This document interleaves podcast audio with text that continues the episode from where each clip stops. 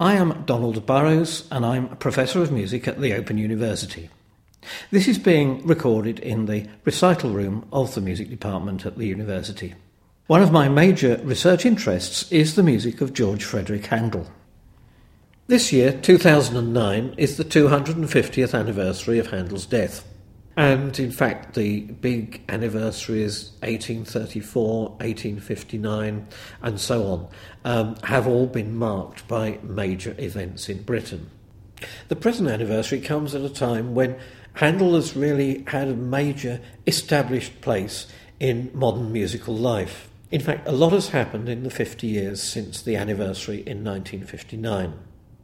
I think in 1959, no one would have believed that all of Handel's operas and his oratorios have been recorded and are available as recordings you can buy and listen to at home.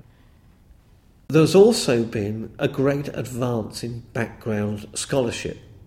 In many ways, the starting point for this was when the Queen presented the Royal Music Library to the British nation, because the Royal Music Library collected originally by King George III, has the vastest collection of Handel's autographs, about 8,000 pages of his written music. And this has made Handel's music available for study. Along with the study of the music, actually, is the study of Handel's biography. He is actually one of the first really well documented composers people wrote about him in letters, diaries. He was a person that people remembered and told stories about. And also, 18th century London, when he was working, was really the first place in Europe which had a really flourishing newspaper industry. Handel's performances are advertised in the papers.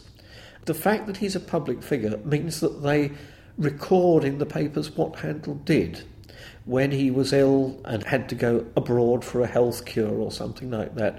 And there are one liners about when his singers arrived in London, when Handel went to perform to give private views of his next opera to the royal family at Kensington Palace.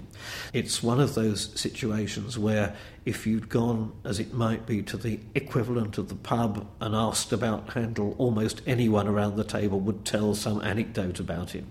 So it's even more vital that we actually get as much information as we can from his own lifetime about what he did and the sort of life that he led.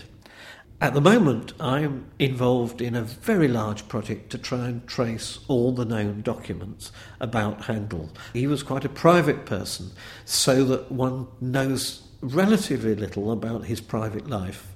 I've recently been involved in doing a major publication about Handel's will and the people that he leaves the money to. There is a great focus there on his musical associates and his family back in Germany.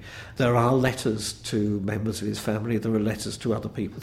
These are things that reflect his various interests in some ways. You get the tone of his voice sometimes in the letters. One of the interesting things was, of course, that he moved around Europe very easily, not only moving in different social circles in great sort of comfort, but he seemed to have a sort of talent for languages. And it seems that Handel was fairly fluent in English, in French, Italian, in German, and in Latin.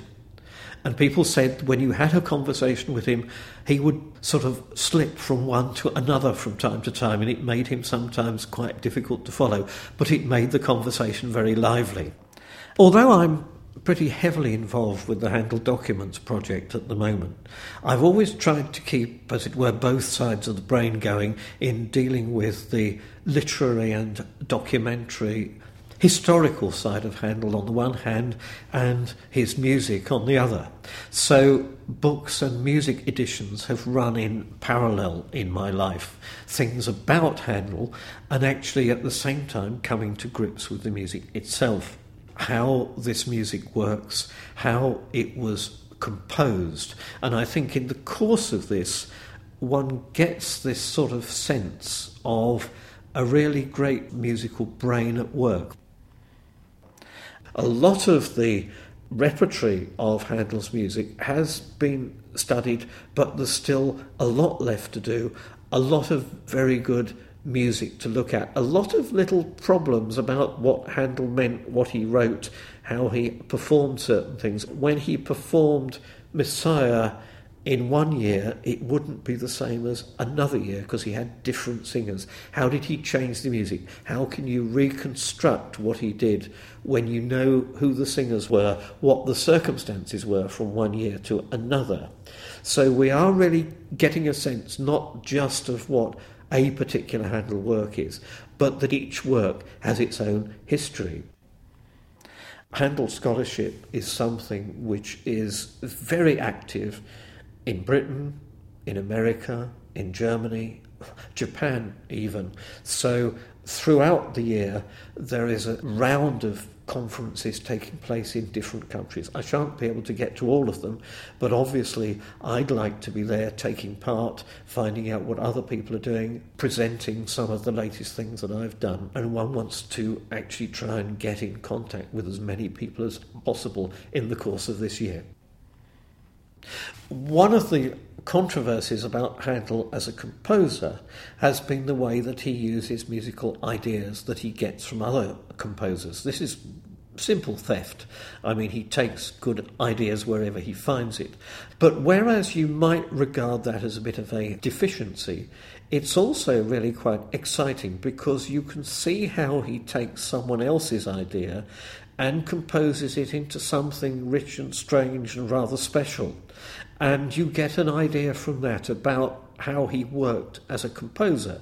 And I think one's view of Handel is actually strengthened rather than weakened at the end of this process because you do realize that a composer is someone who in more than a technical sense, but in a much broader sense, writes music well and can make the sound, as it were, sing to you. So I think I'm very happy that I've, in my research, been associated with a composer who has both this historical interest and this great musical value at the end of it. From the Open University. For more information, go to www.open.ac.uk